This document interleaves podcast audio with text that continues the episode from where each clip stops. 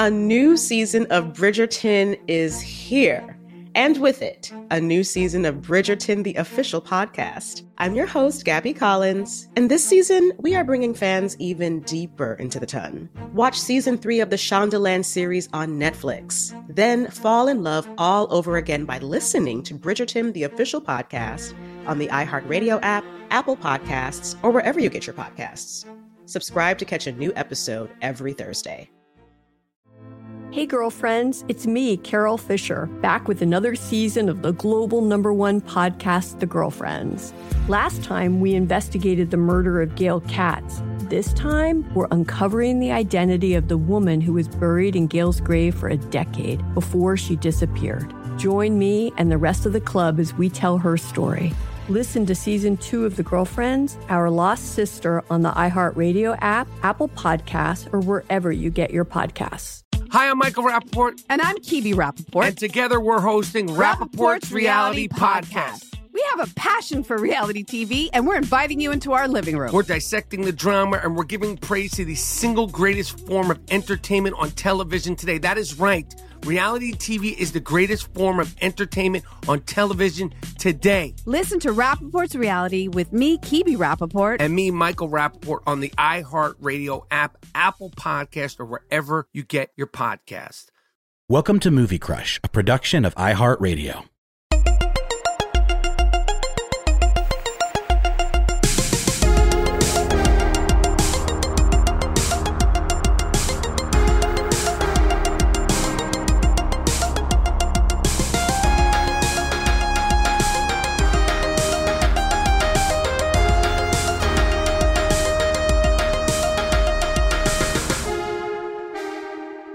Hey, everybody, and welcome to Movie Crush Friday Interview Edition, Filmmaker Series Edition, because uh, I'm sitting across from the very handsome, if I may say, Hey, what is this? ben- Benjamin R. Harrison of uh, of podcast fame. And uh, Ben and I had started the Coen Brothers series a while ago and knocked out Blood Simple and Barton Fink only because we had to skip Raising Arizona and Miller's Crossing. Have we just done two of these?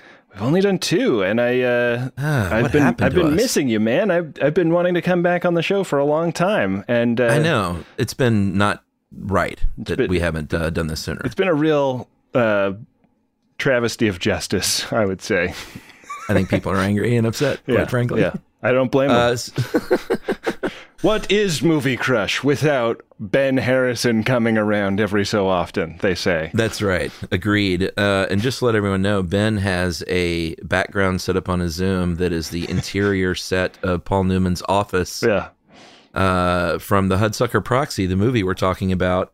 And we decided to, as per tradition with both Ben and Adam, to have this over cocktails in the evening. Indeed. So it's eight o'clock for me. It's five, five, eight fifteen for me. Five fifteen for you. What are you drinking? I am drinking some uh, some apple brandy from St. George Distillery. Um, it's a it's a it's a special treat that is like it, it's like I would say my favorite brown spirit, f- like full stop, and having is apple brandy? uh, yeah specifically the St. George apple brandy. So and having that in my like like as a known known for a lot of people in my life means it shows up uh, at like birthdays and holiday times a lot. So You see me typing right now, right? well you this don't need to you don't need to type. I can. I can provide you some apple brandy check. No, no, no. I'm typing, so now I have a reminder to send you apple brandy. okay. Oh yeah. You are Uh, now on the uh, the official list, and I owe you a shipment of. I owe you a uh, care package anyway. So Ah, you don't you don't owe me nothing. Um, I, I do though. But what's apple brandy like? it's like uh, so I I first had their brandy and it was the not uh, barrel aged version, so it was a a clear spirit in Uh-huh. uh, a restaurant in New York called Eleven Madison Park. It was like a very special, like once in a lifetime dinner for me at a very fancy restaurant. And at the end of the meal, they dropped off just a full 750 milliliter bottle of this apple brandy on the table and said, like, enjoy as much of this as you would like. Like with the check, they bring this bottle of booze, and I'm like, what? And and like my like I I am like a eat everything on my plate kind of uh-huh. person. So I'm Yeah. like, there's an impossible amount of alcohol here, and we've just had dinner and like three glasses of wine. This is like the worst torture I've ever experienced because they've Oh dropped the God. check. They're not charging Yeah. us for this. It's, it's built into the price of the meal, and I'm like, how much of this can I drink? And I start drinking, and it's so good. It tastes like Mm-hmm. it tastes like you're biting into a fresh apple that has no sweetness and it replaces the Mm-hmm. And sweetness with the spirit. and uh, so they that's that is a a a private label that they only do for that restaurant, but the distillery makes a barrel aged version of the same that uh, you can buy in your finer bottle shops, and uh, I really enjoy it. Well, I'm looking now. It says the uh, St. George, California Reserve Apple Brandy availability colon very limited. Yeah, it can be hard to find, but it's not like super expensive. I think it's like 35 bucks or 40 bucks for a bottle or something like that. Well, I am having a, um, um, you know, I've kind of ganked this from you and Adam, the just tequila and a little soda. Yeah. That's So the I'm official having- beverage of the greatest generation, our, our right. Star Trek podcast. It's good. It's like what I do is, and I don't know if you do it quite this way, but I do. Um, for this one, I'm doing the uh, George Clooney, Geo Clooney, as Emily calls it, uh, Casamigos. Can't even think of the real name because we call it Geo Clooney. yeah. and uh, you know about three quarters of that, and then I get a Topo Chico because it just has the most fizz. Yeah. and I do a couple of splashes of Topo Chico, and then I do like like I do like half a lime. Yeah. So it's almost like the skinniest margarita you can imagine. I love it. That's that is a that's a drink that I drink very often. Mm-hmm. Um, I mean, the uh, Casamigos is good. my favorite riding motorcycles with my friend and no helmets tequila. Uh, which anybody that's seen the Casamigos delivery truck will know Uh-huh. is how they market that particular brand of tequila. no safety. I, I do not understand that choice. It makes me worried for uh, American movie star George Clooney every time I see it. But uh, I love that you know recently you know Springsteen uh, Springsteen was outed with the story of uh, like being in that national park on his motorcycle and doing tequila shots with his fans. Oh, and wow. getting back on his motorcycle and got a DWI and the you know Fox News was just railing against him and all this stuff and I was like I don't think you understand how fucking cool that made him look. he did tequila shots with random fans in a national park. And then not much. He did like two and then got back on his motorcycle. I think he blew a .04. yeah, They th- threw it out of court even. And I was like, man, that that backfired yeah, he knows his limit in a big way. I love that. I didn't know he drank, you know. He had substance issues, so I guess he's uh, learned how to do tequila shots with random fans and deal with it. That's uh, that's not easy to do. All right, so Hudsucker Proxy, we could talk about drinking all night. we have talked about drinking all night We have, uh, in the past. but this is one of my uh, one of my favorite Coen Brothers films, and it's like their one of their least successful films in They're financial absolutely terms. successful, I think. Yeah, and uh, and I have I have to think that that has a lot to do with Joel Silver being the executive producer. Like I kind of feel like It's a weird combo. he wanted it to be their kind of move into more commercial Yeah. film, and they uh-huh. wanted to make a big budget Coen Brothers movie. Yeah, did you uh did you hear that story about it being big and brown? it's kind of great. I'll read it for you. This I remember reading this back in the day, and I looked it up to confirm. Uh, and this is from Rolling Stone. It said that uh, Jennifer Jason Lee uh, told the press just prior to shooting she read a biography of Rosalind Russell, in which the actress insisted that big sets in the color brown kill laughs. And Joel Silver uh, deadpanned, "What we've got here is the biggest brownest comedy I've ever seen." Those huge sets, and that Coen brothers are always in that rich tweedy brown. you know, Yeah. it feels like, uh, at least in these period films. So it's they made a big brown movie. I made a big brown movie, and Joel Silver, like maybe more, like a more like uh, like authentic Jack Lipnick character. Yeah. you can't you can't point out in Hollywood today. Like he's like Uh-huh. off of fresh off of making like Commando and Predator. Yeah. great, great movies, by the way. Absolutely, but like, but like, kind of a kind of a hilarious team up here, and they never teamed up again. Like, I think that the Mm-mm. Coen brothers came off of this project like, yeah, working with Joel was really cool, and Joel right. Silver was like, never again. like we made the movie we wanted to make. yeah, it was a complete flop. It said it did not even clear three million at domestic uh, box office and I think costs 25 plus to make. Yeah. Um, but it is a movie that is was kind of crushed by critics at the time and has been reviewed a little bit more favorably since.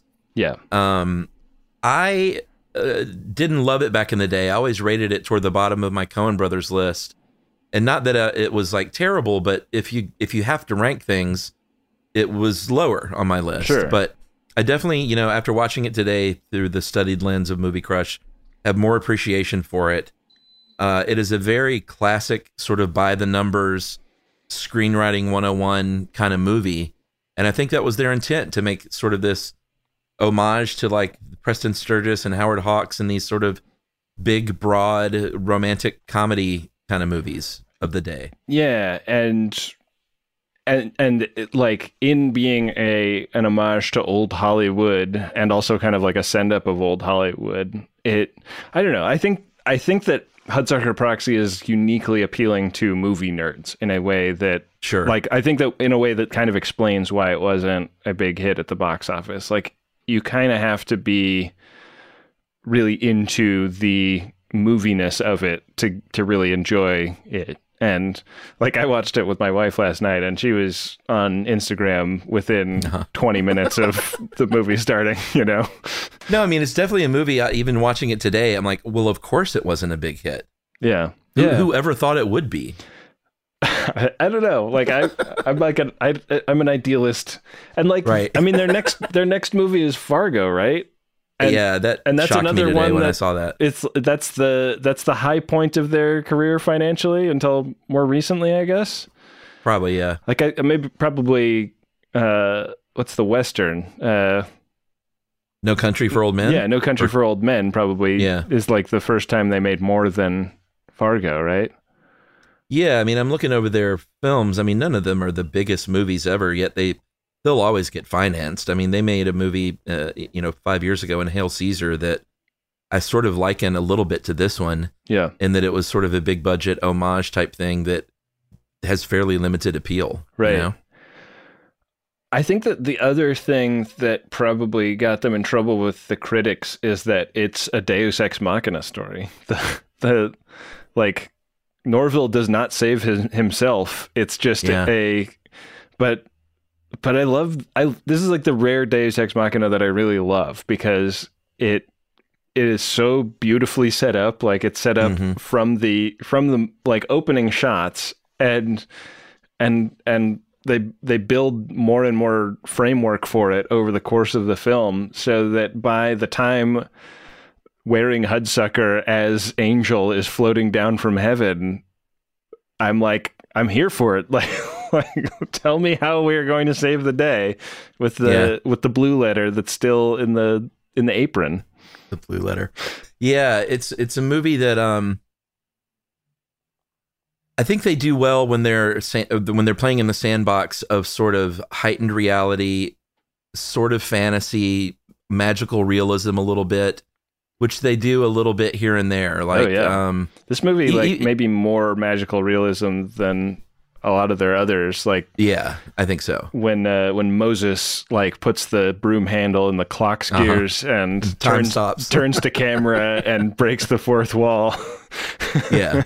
No you, they're fully in at that point. Yeah. Uh, but i'm all in man. I mean i love it. I think they i think they do well in this sort of just slightly sideways world that they create. Um, I mean, it's still based in reality to a certain degree, but they dabble in that in other movies. I think Oh Brother, Where Art Thou dabbled a little bit outside that reality. Even something like The Big Lebowski, you know, very grounded, but it also has that the Sam uh, uh, Elliott narration. Yeah, kind of like a almost a fairy tale kind of thing. I think that like Moses really feels like the stranger in the Big Lebowski. Like there's a lot of things Totally. that happen in this movie that are that you see them try again in a stronger film, The Big Lebowski. Like Uh-huh. and and a lot of other like Coen brothers kind of signature moves. I feel like start here Oh yeah.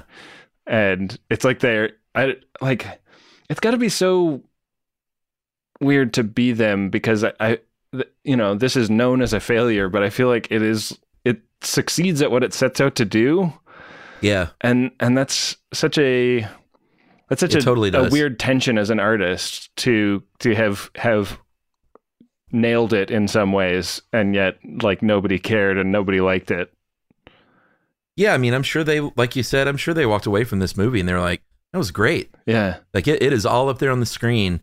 I mean, one thing no critic is going to fault it for is is how great it looks.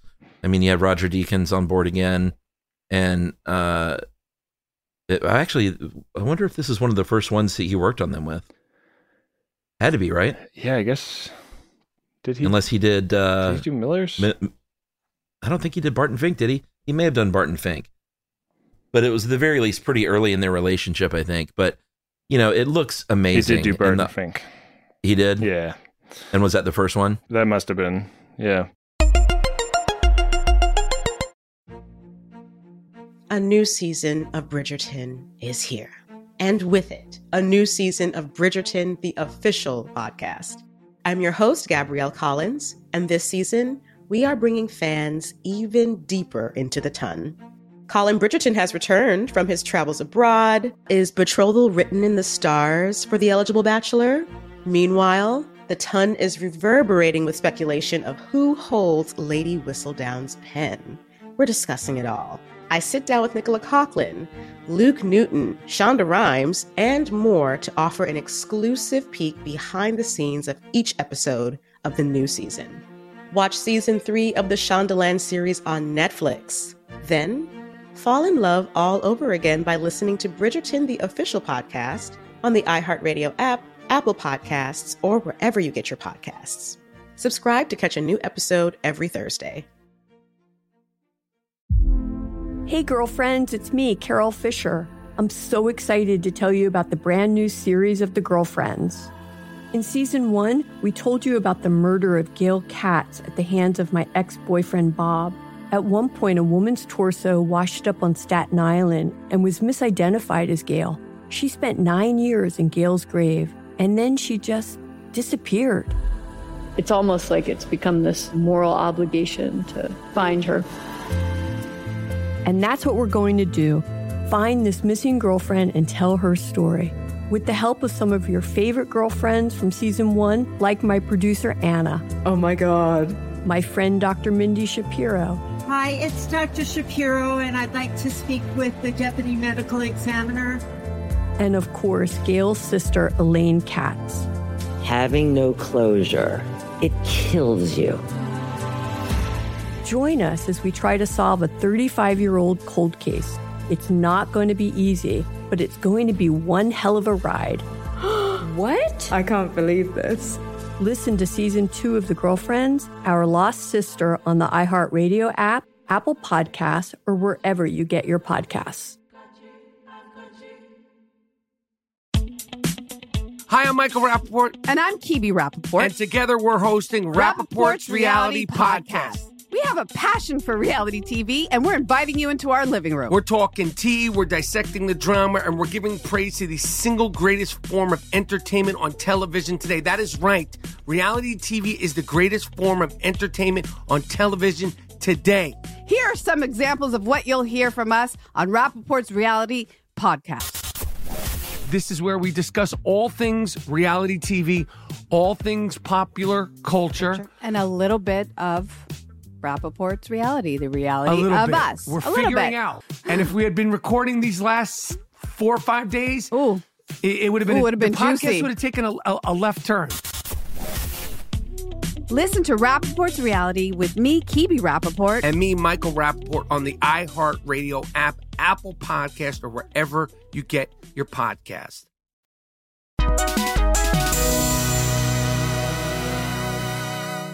So it looks unbelievable. The Art Deco design and the and the sets, these huge, big brown sets. Yeah, uh, they just look amazing, and it really holds up too. It looks awesome.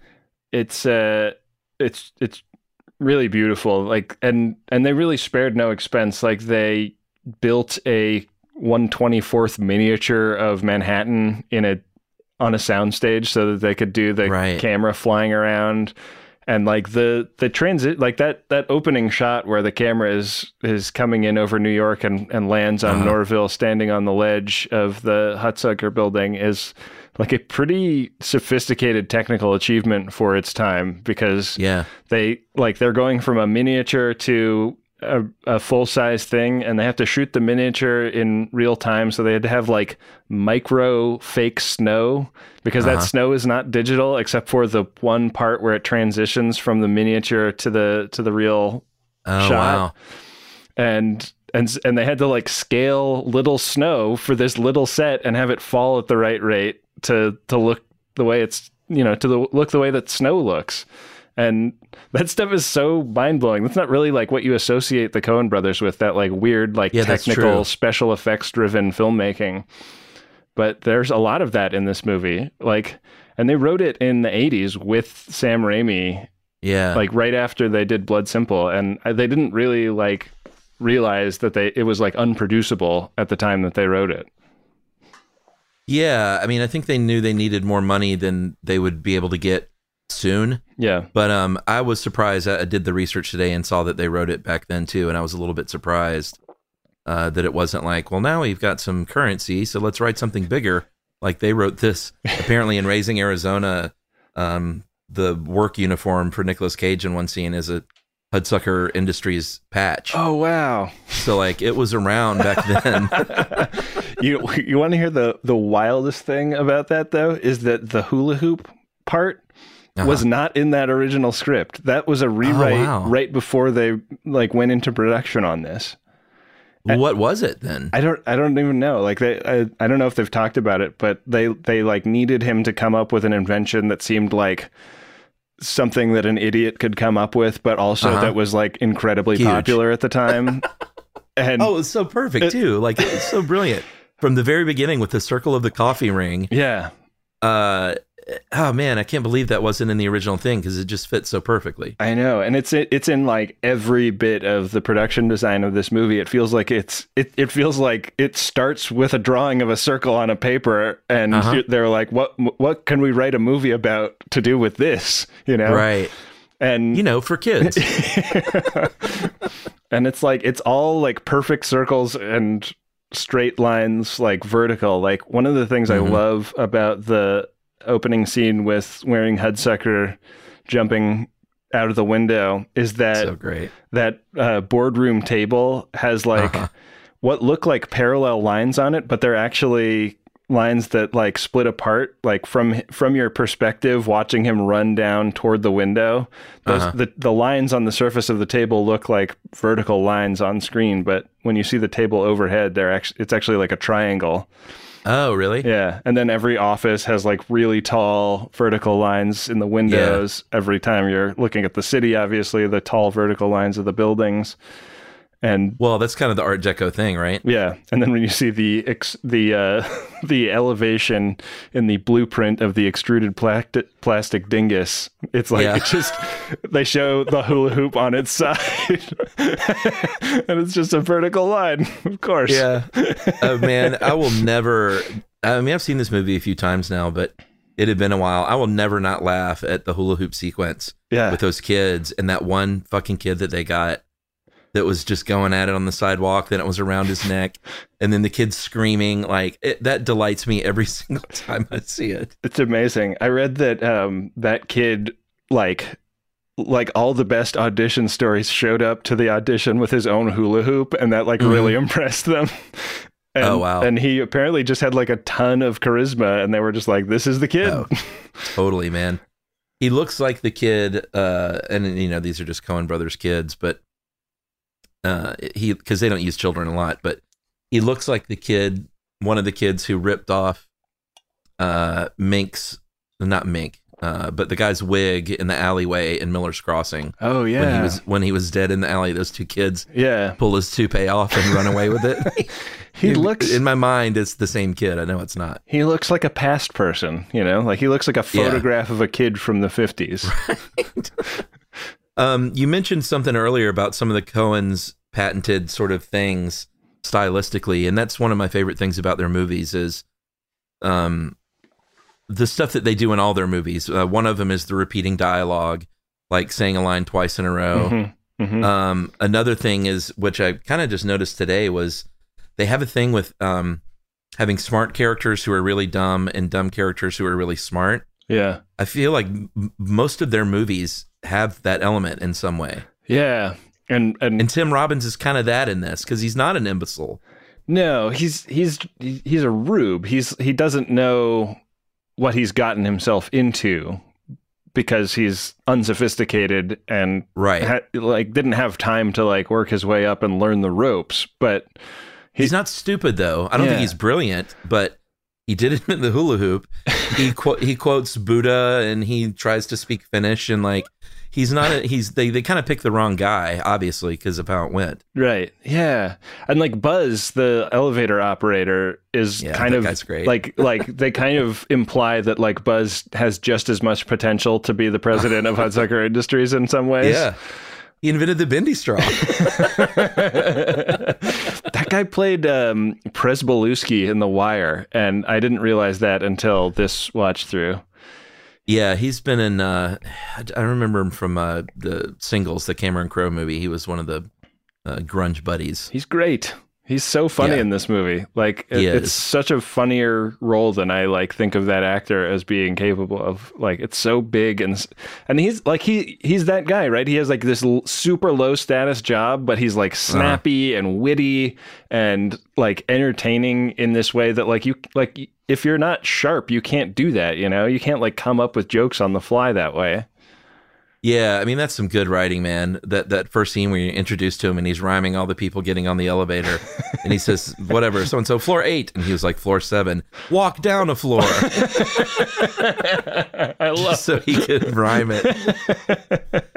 and then Jennifer Jason Lee too. I mean, what a fucking performance, man. Yeah.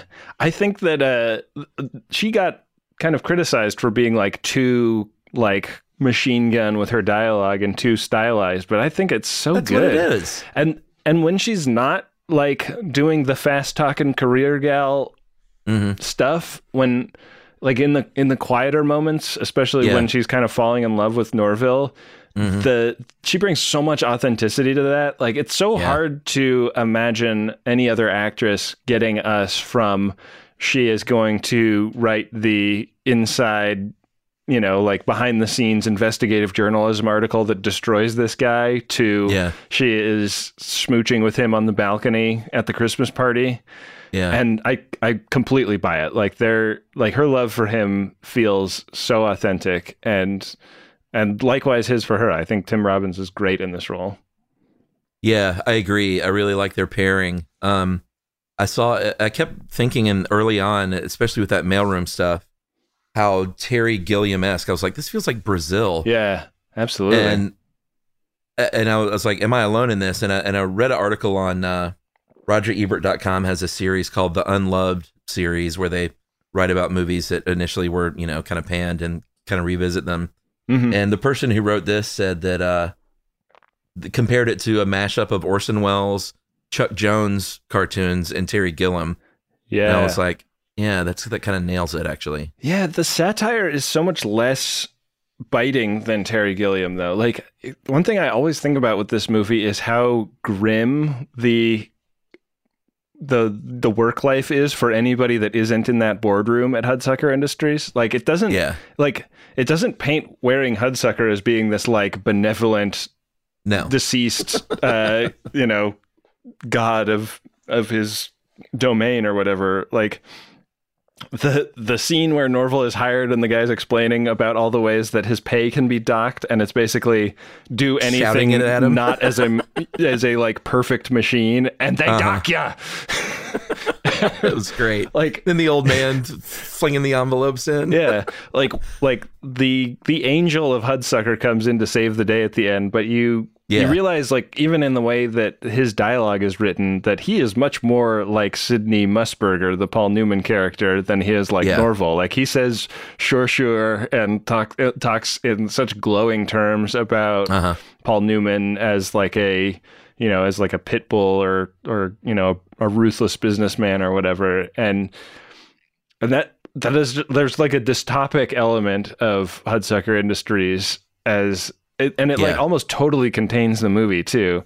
I was thinking uh, this watch through about how we never see Norville like have like a shitty apartment at the beginning and then like a super fancy apartment when Yeah. he becomes the CEO. Like you never see anything outside of that building aside from like Yeah. the juice bar or the I didn't really think about that. It's all kind of there. yeah. And like the like his status obviously elevates, but also like the the way they this movie plays with time is really interesting Uh-huh. because it's all supposed to take place in the course of a month, but you know they're Oh, wow. like that. I guess the scene where he's going down the elevator with Mussburger, and he's Mhm. got like the top hat and the nice scarf and the like custom tailored suit, and Buzz Mhm. notices that he's suddenly like a fancy man. I think that's supposed to happen on the same day that he walked into the building Oh, interesting. because I don't know how Buzz wouldn't have noticed that before, you know, and and presumably Buzz would have like seen a copy of the Manhattan Argus in between, which apparently was covering only Hudsucker related news in the month of December. Right. yeah. Because they start at the beginning of December and they like the the board has this problem they need to solve by the beginning of the financial year. Oh, that's right. They set up the uh, the date at the beginning. Yeah. But that's I kind of had forgotten it was a stock scam until I rewatched it. Yeah, it's a real game stonk type story. Uh, um, another bit uh, like I love how the Coens have so much subtle comedy in their movies. Um, at the beginning when he goes to that job board, and the job board is ticking through all the different jobs that are going to be Oh available. man, there's so many funny like- jobs. One of them was bombardier. One of them was sandhog. And then when he's looking through the paper, there's there's one that is cats meats man, like M E A T, cats meats. I need a cats meats man. this that, that, that was like almost exactly the part of the movie where my wife had started looking at Yes, Instagram and I'm like, look at all these funny job listings. Yeah, I can picture Rachel just being like, nah, nah I'm out. Yeah. You- you- Emily doesn't like the Coen brothers that much. Oh, interesting. she loved. Fargo and a couple of others, but generally she's not really down with it. She hates that they mistreat animals in almost all their movies. yeah. This is the rare joke. movie where they don't. No, I don't think there's an animal uh, death in this one. Is Yeah. Maybe I think cat cats meets man might be their own their little nod to that. Uh, yeah. Um, I mean, I I don't blame her. Like, I think that they they're a strong flavor, you know. And if it doesn't taste good to you, like I wouldn't I wouldn't try and force Yeah. this on somebody that was resistant to it, unless she was like my spouse and happened to be sitting on the couch next to me. I got in a lot of trouble because we were watching something else, and I was like, "Oh shit, I got to watch this movie for Movie Crush tomorrow." yeah, I'm sure that went over well. Yeah. Sorry, Rachel. Um, another scene that really cracked me up because they're so not afraid to do some really dumb things uh, comedically that are is some of my favorite kind of humor is really dumb humor, and uh, the the double stitch pants scene. Oh my god, that gets me when he's like, "Sir, I've got you. I've got you by the pants." and then they flash back to that Italian suit maker and you know, the pants are ripping and he's going back and forth remembering that he cheaped out and just got the single stitch. yeah, And then they had the other little insert where he goes, He's a, such a nice guy. I'm going to give him the double stitch anyway. That's the nicest, strongest stitch. I, It's so dumb. And I can just see the Coen brothers just like kind of tickled pink when they're writing something that silly. I know. I and I love that Paul Newman is like mad that he got the double stitch, Right. even though it's saving his life. like he's gonna in in real life he would have gone back and like you know, chewed the guy out or something. Yeah. Crucially, not so mad though that he doesn't take Norville to get his suits made by the same guy. Right. Oh yeah, that's true. Yeah, and it's funny because Yeah. the, the, like the the movie's set in like the late fifties, but these are all very 40s style suits. It is a little confusing. It seems very 40s, but it, it's uh, it's almost 1960, I think, right? Yeah, it's it's uh, the 1957 to 58. I think is the is the New Year's that it celebrates. It feels a little out of time. yeah, yeah, and I wonder why they did that actually. I think it's Was that when the intentional because it's, it's like it's not about like like the movie is the circle, right? It's the Right. it- like it starts and, and ends at the same moment, and it it's like much more about karma and the wheel of fate than it is about like talking about a specific time in business history or something like that. Like Norville, Norville is much more a victim of the wheel of fate than he is like a guy who like went and and did a thing intentionally. Do I need to say these three words, Ben? Hmm. Film studies paper. I, I knew it was going to happen. I mean, this is not. I'm, I'm. I. I couldn't claim that as an original observation. Just stuff that I've. I've read people talking about with this movie. But like, I think. I think it's in the movie, so it's. Yeah. It's fair to bring up.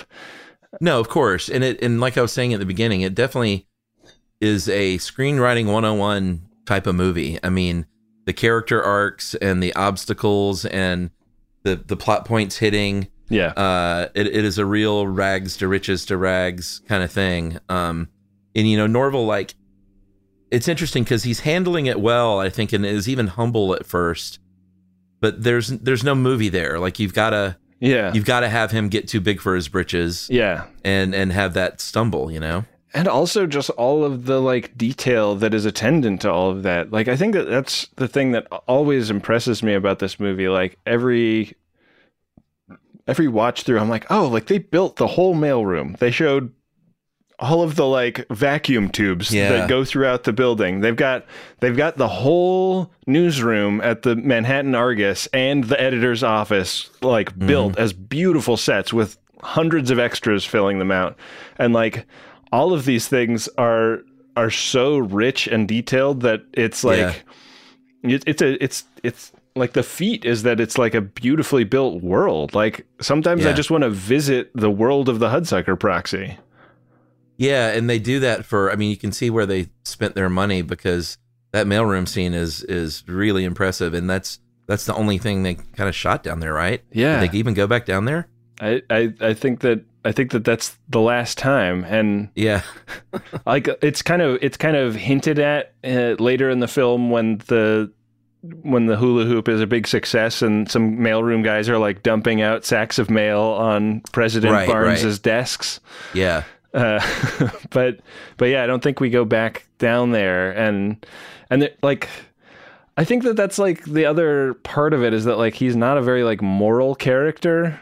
You know, Yeah. like he doesn't. He's not like fighting for the for the little guy. Like he doesn't really give Yeah. give a damn about those people in the mailroom once he gets his success. He's like happy to have it for himself. And and and like I think that like we can kind of see ourselves in that character in some ways, like and and in a way that like we as the audience maybe like don't love. And right. and I think that that's I think that's where the like satire and the like and the like crit- critique of capitalism as a machine comes in to this film. Yeah, I mean, it's definitely there. I think the Coen Brothers, um, they're not the most like uh, they're not statement filmmakers, really. No. but but I think you do find that stuff sprinkled throughout, and this is clearly the fact that the whole plot is around a stock scam. I don't think that's an accident. I think there is Yeah. a bit of an indictment on on corporate America and greed, but they're they're just not interested in that stuff. They're much more interested in being goofy and fun and making a fun movie. I think Yeah. Making a big brown fun movie. a big brown fun movie. I love it. Uh, I don't think I told you this. I saw uh, the last thing I did before coronavirus was I went on a, a little mini concert tour with my friend in Philly, DC, and New York to see Bonnie Prince Billy Oh, and man. Jonathan Richman, and we ended up at Town Hall in early March a year ago, almost exactly a year ago. In New York? Yeah, at Town Hall for a show. I think I saw And you perform there once. You did. Yeah. I performed there once. That's right. Yeah, Josh and I did a show there. Yeah. You were at that show? I was. I don't think we knew each other then.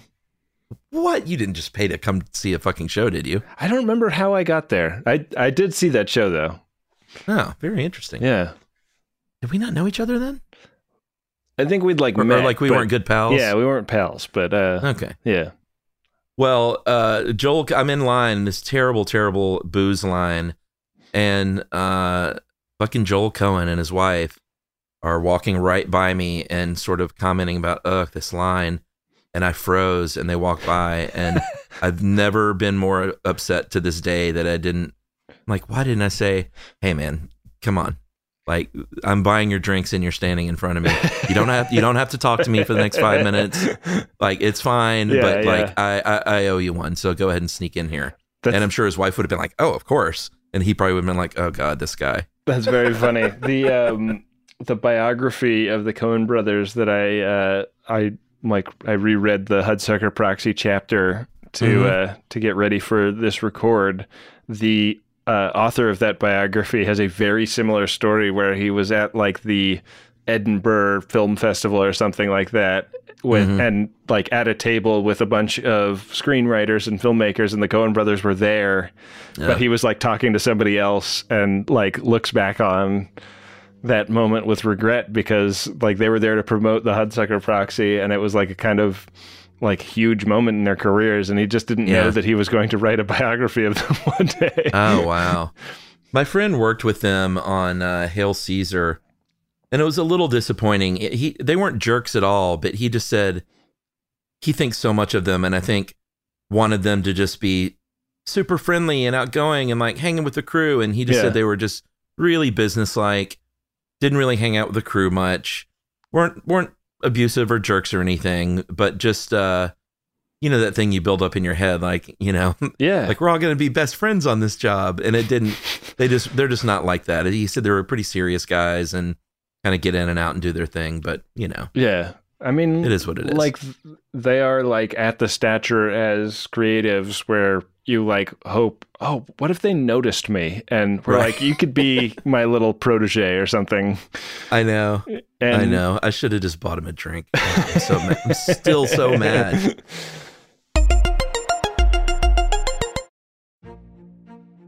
A new season of Bridgerton is here. And with it, a new season of Bridgerton, the official podcast. I'm your host, Gabrielle Collins, and this season, we are bringing fans even deeper into the ton. Colin Bridgerton has returned from his travels abroad. Is betrothal written in the stars for the eligible bachelor? Meanwhile, the ton is reverberating with speculation of who holds Lady Whistledown's pen. We're discussing it all. I sit down with Nicola Coughlin, Luke Newton, Shonda Rhimes, and more to offer an exclusive peek behind the scenes of each episode of the new season. Watch season three of the Shondaland series on Netflix. Then, fall in love all over again by listening to Bridgerton, the official podcast, on the iHeartRadio app, Apple Podcasts, or wherever you get your podcasts. Subscribe to catch a new episode every Thursday. Hey, girlfriends, it's me, Carol Fisher. I'm so excited to tell you about the brand new series of The Girlfriends. In season one, we told you about the murder of Gail Katz at the hands of my ex boyfriend Bob. At one point, a woman's torso washed up on Staten Island and was misidentified as Gail. She spent nine years in Gail's grave, and then she just disappeared. It's almost like it's become this moral obligation to find her. And that's what we're going to do find this missing girlfriend and tell her story. With the help of some of your favorite girlfriends from season one, like my producer Anna, Oh my god. my friend Dr. Mindy Shapiro, Hi, it's Dr. Shapiro, and I'd like to speak with the deputy medical examiner. and of course, Gail's sister Elaine Katz. Having no closure, it kills you. Join us as we try to solve a 35 year old cold case. It's not going to be easy, but it's going to be one hell of a ride. What? I can't believe this. Listen to season two of The Girlfriends, Our Lost Sister on the iHeartRadio app, Apple Podcasts, or wherever you get your podcasts. Hi, I'm Michael Rapaport. And I'm Kibi Rapaport. And together we're hosting Rapaport's, Reality Podcast. We have a passion for reality TV, and we're inviting you into our living room. We're talking tea, we're dissecting the drama, and we're giving praise to the single greatest form of entertainment on television today. That is right. Reality TV is the greatest form of entertainment on television today.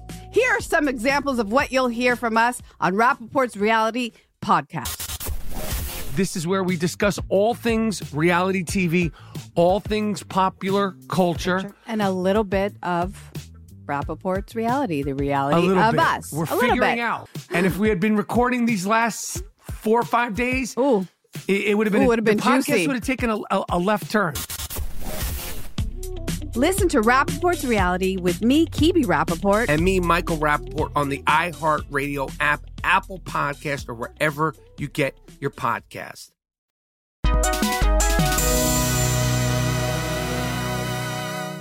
One of the kind of things that they butted heads with Joel Silver on with this movie was they wanted Ethan to be Norville Barnes. They like they kind of wrote the part for Ethan Coen. oh, really? Interesting. And they did a screen test, and I would love to see that footage. I'm sure. I'm sure that it's been destroyed or something. Because I mean, Joel Silver like makes so much fun of it in interviews. He's like, "Give me a Really? break!" Like Ethan Coen could not carry a movie. Like we needed stars. We were spending Yeah, thirty million it is a- dollars to make this.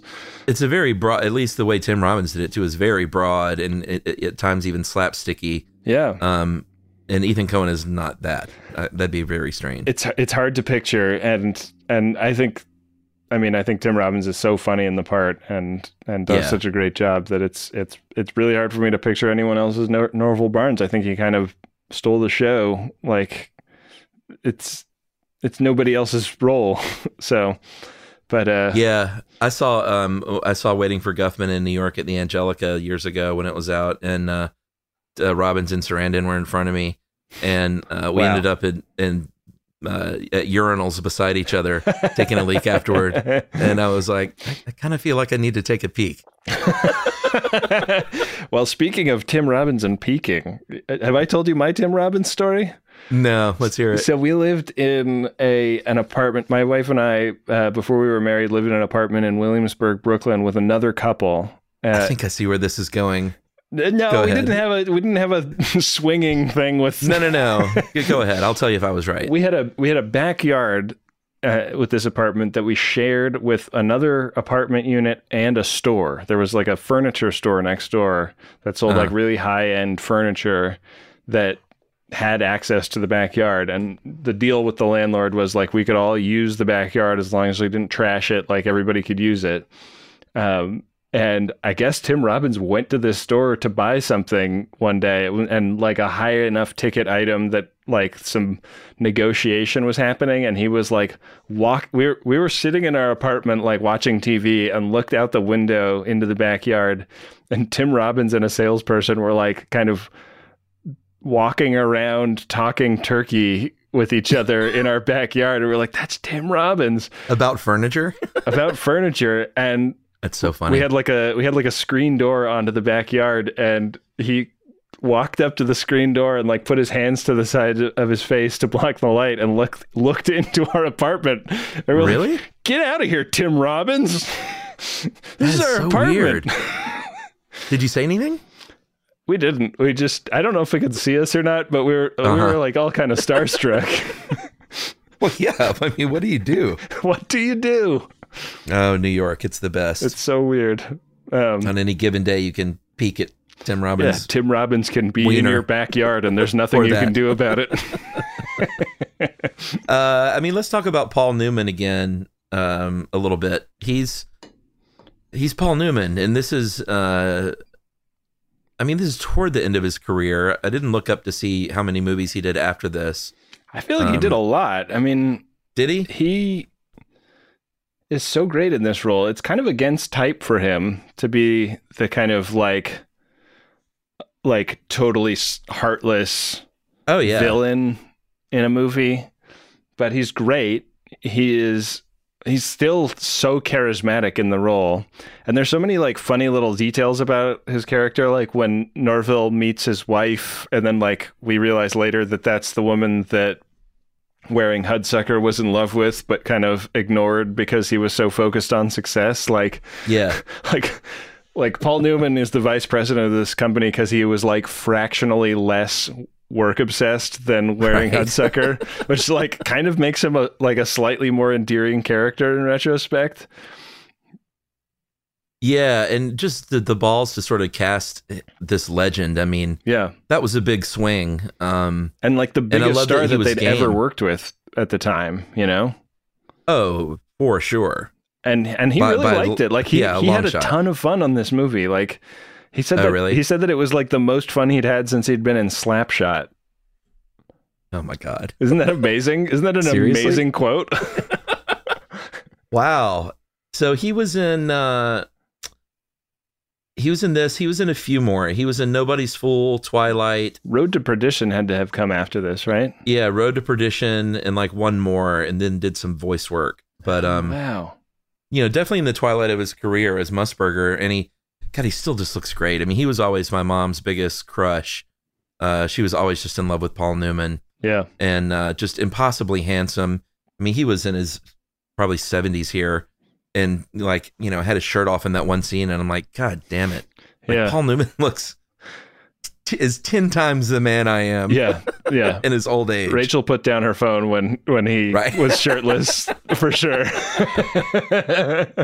yeah and just a good guy like uh i mean every story i've ever heard about paul newman is that um and obviously all his great charity work like you know he's a good dude but very very down to earth guy and easy to work with and Yeah. just sort of a throwback to the that you know that those great early days of the film industry with that star power Yeah. And and really like brings his A game for this part in a in a way that like I don't think he needed to, you know? Like he, Yeah. he's he's already Paul Newman. Like there, there there's not a lot more that he needs to say as a as a performer, but like still like doing the work. And like the other thing I read was that he didn't love the scene with the with the tailor because his knees were visible and he didn't like the way his knees looked. And I thought Oh, that that was so sweet that he just like had a little self consciousness. He's That's Paul funny. Newman. Like he's so good looking. i don't like my knees I don't like my That's knees. funny. That that shot of him and during the time stop scene where he's he's frozen Yeah. with that that look. On his yeah, and it's clearly It's so just him holding the look. Uh-huh. Yeah, it's not a freeze frame at all.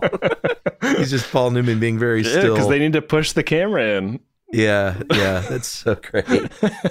and then uh, plexiglass. I had it installed last week. Like you knew something was going to happen when that guy takes off across the table. Yeah, incredible. Every every guy in the in the boardroom is like incredible casting, Yeah.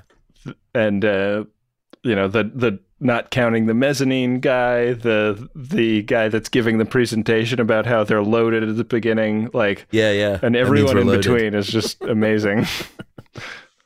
Um, also, like, just so people don't get mad at us and say, "How could you not mention Bruce Campbell?" Uh, Bruce Campbell is also in this movie. Not Oh, a very big part, but he's you know he's great. He's dashing and he really fits. Like, I wish Bruce Campbell would have done more yeah stuff like more this. Smitties would have been great, especially at this era of his career. Yeah, Yeah, I guess yeah. It's probably, weird that he was never that leading man. Like, he was in the Evil Dead movies, but yeah. I don't know. He had, he had the look of like a big star. I wonder if his involvement has to do with Sam Raimi because Sam Raimi was the Yeah. second unit director. I wonder if he directed those scenes also. I think. I mean, they were all buddies from back in the day. Raimi and Campbell and the Coens. Yeah. And, uh, you know, Fran McDormand was living with Holly Hunter and uh, Jason Alexander. I think they were all roommates. That's and so amazing. I know, like, it's just nuts to think about. Yeah. This this small group of friends that all ended up being huge. I'll also not hear the end of it if I don't bring up John Mahoney as the editor Yeah. of the city of the city pages at the Manhattan Argus. He's full John Mahoney. So good. Um, I I always ask the question: Where do you remember where you were when you found out John Mahoney was gay? I was in my basement right now talking to you. Did not know that. Yeah, it, it's it's a. I don't think I knew that. One of my favorite, uh, one of my favorite character actors in Hollywood, and uh, and like he he is like he, had this like secret life that like I feel like nobody knows about. Wow, I don't know if I knew that. I feel like I'm hearing that for the first time, but I'm also feeling that maybe you told me that already a couple of years ago or something. Me and but Adam it basically never stick. stop talking about it. Right. How great, because man. he's What, like uh, the greatest, and we're just like in awe of the fact that that like has has escaped the public attention. Yeah, because he should be a, a gay icon. I you know. I feel like he kind of is, but like the straight world Right. just doesn't know about it. Right, right. That's sad whenever I hear about that stuff that people, you know, have to keep all that shit secret and Yeah. especially from his era, you know. Well, now Frasier's like apparently being rebooted or something, and and like I just don't think. I think that I think you need John Mahoney for that. He passed away though, didn't he? Yeah, Yeah. sad. I'd like to see Frasier again though. I guess so. Get Niles back in there. It'll be fine. Yeah. I knew John Mahoney first from uh, Say Anything, uh, the Cameron Crowe movie where he played Ione Skye's father. Yeah. Uh, that was definitely my first introduction to him. And then, of course, in, in Barton Fink, you know, one of the great all time roles. Totally. Uh, maybe I brought that up on the on the Barton Fink episode. We'll have to go back into the you movie might crush have. archives and, uh, and and listen. Someone will probably point it out, like, you dummy. Ben said the same thing. That's his, that's his pocket fact. the, the listeners always know more than they than the hosts. Uh, That is definitely true, always. Uh, well, dude, do you have anything else on your lists for this? Man, I feel like we really covered it. Um, this is a, a a fave of mine. Something a, a film I revisit a lot more than some of the other Coen Brothers. movies. Like I I think that a lot of their other movies are better movies. Mhm. Like objectively, Raising Arizona is a better movie, but I watch Hudsucker Proxy more often, and Yeah. um, and I think it's I think it's the world building. I think it's a place I like to visit because it just Yeah. feels so fully realized and. I like that's something I'm drawn to in all kinds of media, and I I think it's a real achievement. Like I it like watching it this time, I was like, what if the Coen Brothers did a movie in a sci-fi context? Like I feel like this amount of world building, like Yeah. makes me believe that they could in a way that like that would be be, as as great as Blade Runner, which was the movie that they screened for their art department before they shot this. They were like, Oh, we really? want to feel as in this world as we do in Blade Runner. Wow. Well, and this is tailor made for you too because it's got great suits and wardrobe and Yeah. gr- great furniture and like all the things that I know that you have a, a deep appreciation for. I love this stuff. it's it's wonderful. I mean, they I, I don't know. I think Coen Brothers movies can almost be divided up into a few different buckets. Um and the period piece bucket is is one. They they haven't done a ton of contemporary films and it's always a little weird yeah. when they do. I like them. Like we'll get to these, but I'm I'm always on record as being big fans of Intolerable Cruelty and Burn After Reading Totally. and uh, certainly No Country and you know they, once they started doing like westerns, but um, I do love their period stuff, man. There's something about Barton Fink and Miller's Crossing and this and Oh Brother that just like Yeah. Such a rich world. There's just a couple of genres that I hope that they like get to on their dance card. What else? I mean, like they've done horror somewhat. Like I, I think Blood Simple, Blood Simple? is a horror movie, but like I like a really like like a monster movie almost is like Yeah. is like something that's interesting to think about. Like what would they do with that? Wow. I know that uh, Joel is doing his own thing for the next movie for the Oh, first time. Interesting. Wow. It's uh, It's gonna be a half as good. It might be. You never know. yeah. I'll never know because I didn't buy him that drink. Yeah. You could have you could have been the screenwriter of that. All right, dude. Well, this was a lot of fun. It's always great seeing you. And Yeah. uh, let's not wait for six months or whatever. Let's do this again in a, in a couple of months or so. Absolutely. I'm I'm here for it, man. Every every time you offer, I am available. All right. I love that. Thanks, bud. Later. Movie Crush is produced and written by Charles Bryant and Noel Brown, edited and engineered by Seth Nicholas Johnson, and scored by Noel Brown here in our home studio at Ponce City Market, Atlanta, Georgia, for iHeartRadio. For more podcasts from iHeartRadio, visit the iHeartRadio app, Apple Podcasts, or wherever you listen to your favorite shows. With the new Dexcom G7, you can achieve better diabetes results without painful finger sticks. It sends your glucose numbers to your compatible phone or watch so you can always see where you are and where you're heading. See how food and exercise affects your glucose, making it easier to spend more time in range and lower your A1C. Take more control of your diabetes with the number one recommended CGM brand. It's easy to get started today at Dexcom.com. That's Dexcom.com. Dexcom data on file 2023. If your glucose alerts and readings from the G7 do not match symptoms or expectations, use a blood glucose meter to make diabetes treatment decisions. For a list of compatible devices, visit dexcom.com slash compatibility. A new season of Bridgerton is here. And with it, a new season of Bridgerton, the official podcast. I'm your host, Gabby Collins, and this season, we are bringing fans even deeper into the ton. Watch season three of the Shondaland series on Netflix. Then fall in love all over again by listening to Bridgerton, the official podcast, on the iHeartRadio app, Apple Podcasts, or wherever you get your podcasts. Subscribe to catch a new episode every Thursday. Hey, girlfriends, it's me, Carol Fisher, back with another season of the global number one podcast, The Girlfriends. Last time, we investigated the murder of Gail Katz. This time, we're uncovering the identity of the woman who was buried in Gail's grave for a decade before she disappeared. Join me and the rest of the club as we tell her story. Listen to season two of The Girlfriends, Our Lost Sister on the iHeartRadio app, Apple Podcasts, or wherever you get your podcasts.